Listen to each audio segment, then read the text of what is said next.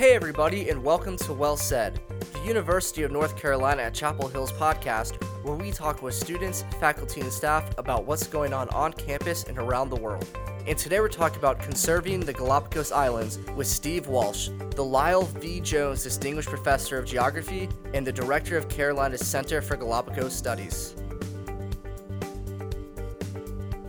Over the past several years, tourism at the Galapagos Islands has skyrocketed. There are thousands of more people visiting the islands than there used to be. So, the Ecuadorian government asked you and a team of researchers to come up with some potential scenarios and outcomes for what could happen to the islands in the future if tourism keeps going at this pace.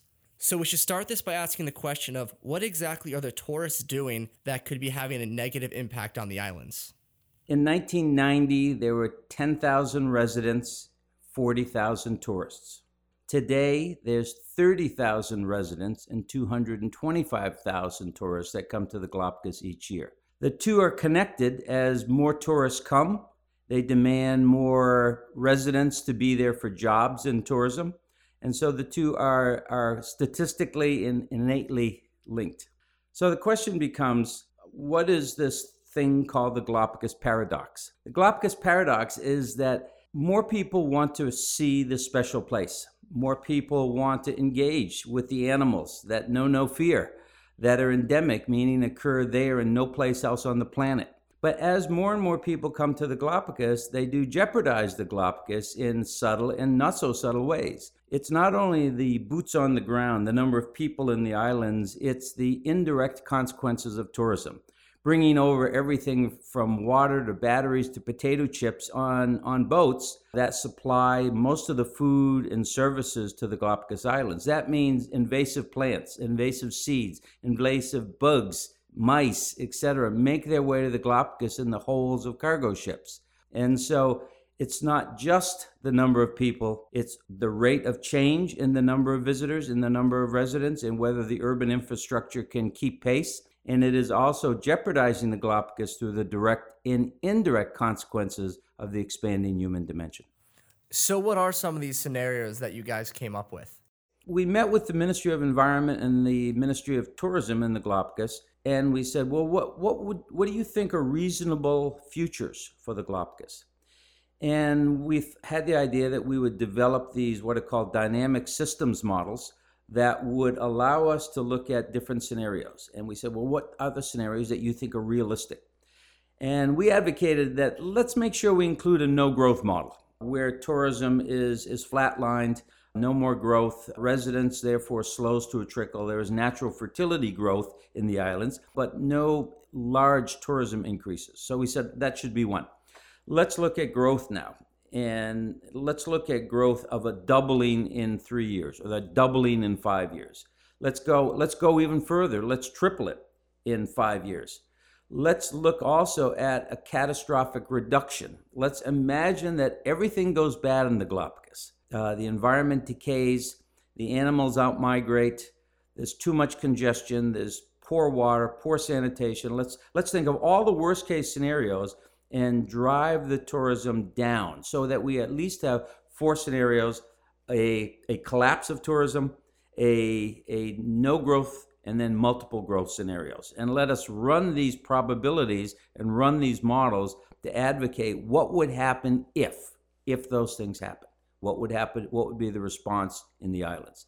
And so we built around a dozen of these models actually. So we would look at issues of transportation, we would look at issues of importation of goods and products. We would look at the issues of energy. So we looked at a variety of these things, water and infrastructure, and tried to articulate what these changes in tourism and the imprint of the human dimension in the Galapagos means to Galapagos across a variety of slices of their society.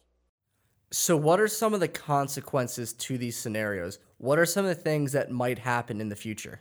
Yeah, well, one of the things that that we should understand is that there's about 150 tourist visitation sites that are distributed throughout the archipelago. About 50% are land-based and about 50% are marine-based. Animals and the key environment is not are not distributed equally across the archipelago. In other words, the best places have already been cherry-picked.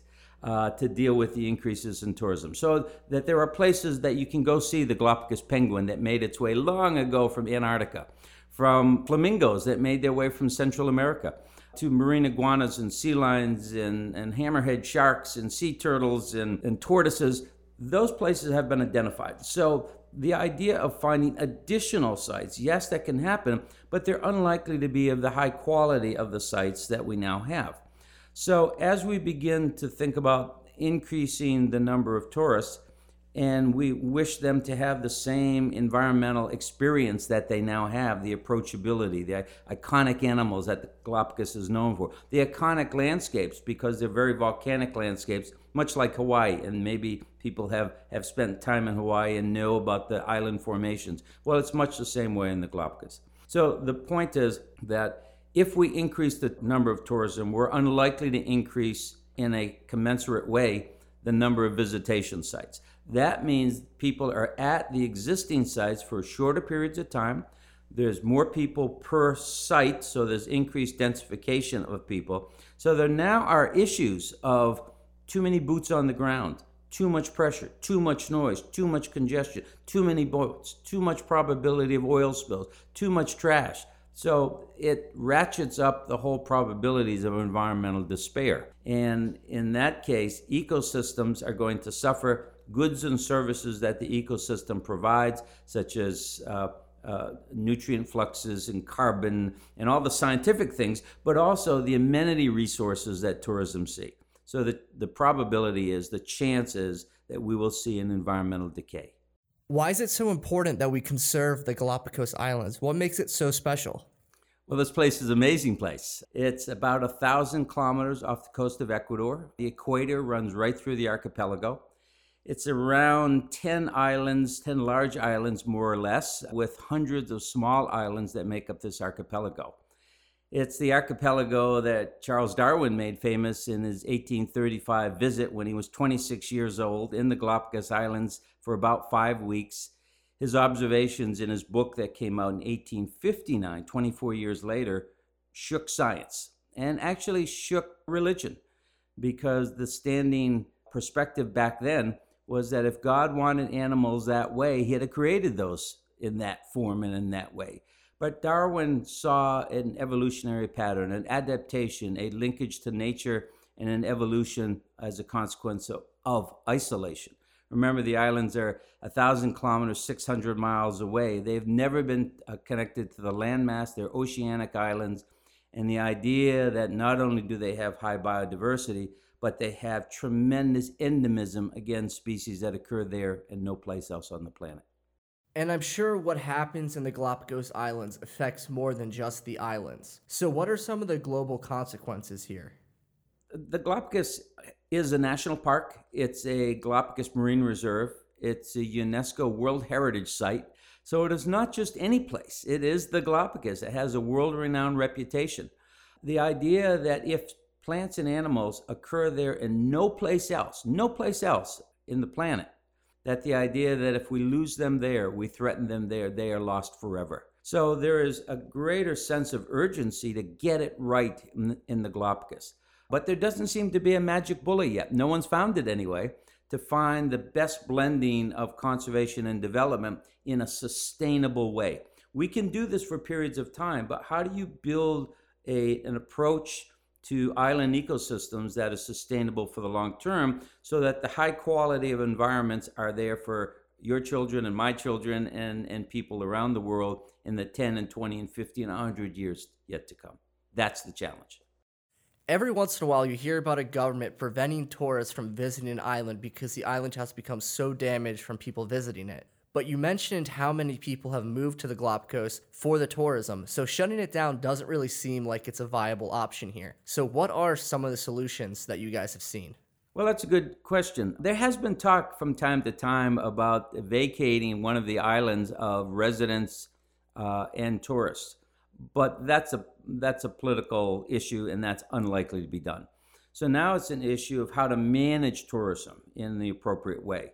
Uh, and and so there are issues of trying to uh, stem the tide of, of growth in tourism, to look at more sustainable practices, uh, to uh, get tourists spread more evenly throughout the year. There are still large pulses. The big sending areas to the Galapagos are the United States, Germany, and the UK. In the US, it's oftentimes built around summer vacations May, June, July, August, when kids are out of school.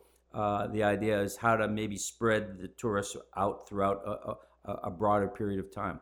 There's two ways that tourists also come to see the Galapagos, and that is they're either boat based tourism, they fly in and they get put on a small yacht. Uh, and they roam around the, the archipelago with, and they generally eat there, they sleep there, there's tour guides on the boat that manage their their uh, wet landings, dry landings onto the islands. But then there's land-based tourism where people stay in hotels. So the idea is how to manage that properly because they each boat-based tourism, land-based tourism have very different demands on the ecosystem. Can you apply what you're learning about the Galapagos to other parts of the world? Well, there are many that would say that if we can't get the Galapagos right, we can't get anything right. Uh, and the idea is, is that uh, when the Galapagos National Park was formed uh, about 50 years ago, 97% um, of the land area of the archipelago is under control by the park. That means that only 3% of the land area is open for development. And that means the agricultural highlands, and that means the, the tourist communities by the coast. And so some would even argue that the first human contact in the Galapagos was 1535, so it is believed. And from 1535 to today, there is about, so we estimate, 97, 95% of the species that were there in the Galapagos are still there. Now, others have mutated and evolved, so we have different kinds of species. But the idea is that uh, we're just seeing this development uh, trajectory uh, that could lead us to other island settings that around the world that we already know have been damaged. We still love going to the Hawaiian Islands, but uh, uh, Oahu is, is heavily developed, uh, a million people or more. Uh, other island settings also fight the conundrum of conservation versus development. We see in our North Carolina coast many of the issues of land change dynamics, uh, uh, challenges of more hotels, more infrastructure, so that it's not just Galapagos, it is being seen in coastal areas and island settings around the world. But we have a wonderful opportunity in the Galapagos as we think about it as a natural laboratory. Uh, access is restricted. People fly into two airports. We know how many people come in, we know how long they stay. We have a good uh, idea of the number of hotels, the number of, of boat berths, the number of hotel rooms. So it is a laboratory that has a bit more control uh, so that we know what's going on. It's a great way to understand tourism and development in a more global sense uh, with the idea that one day we will build this global model that we can export to other similarly challenged island settings around the globe.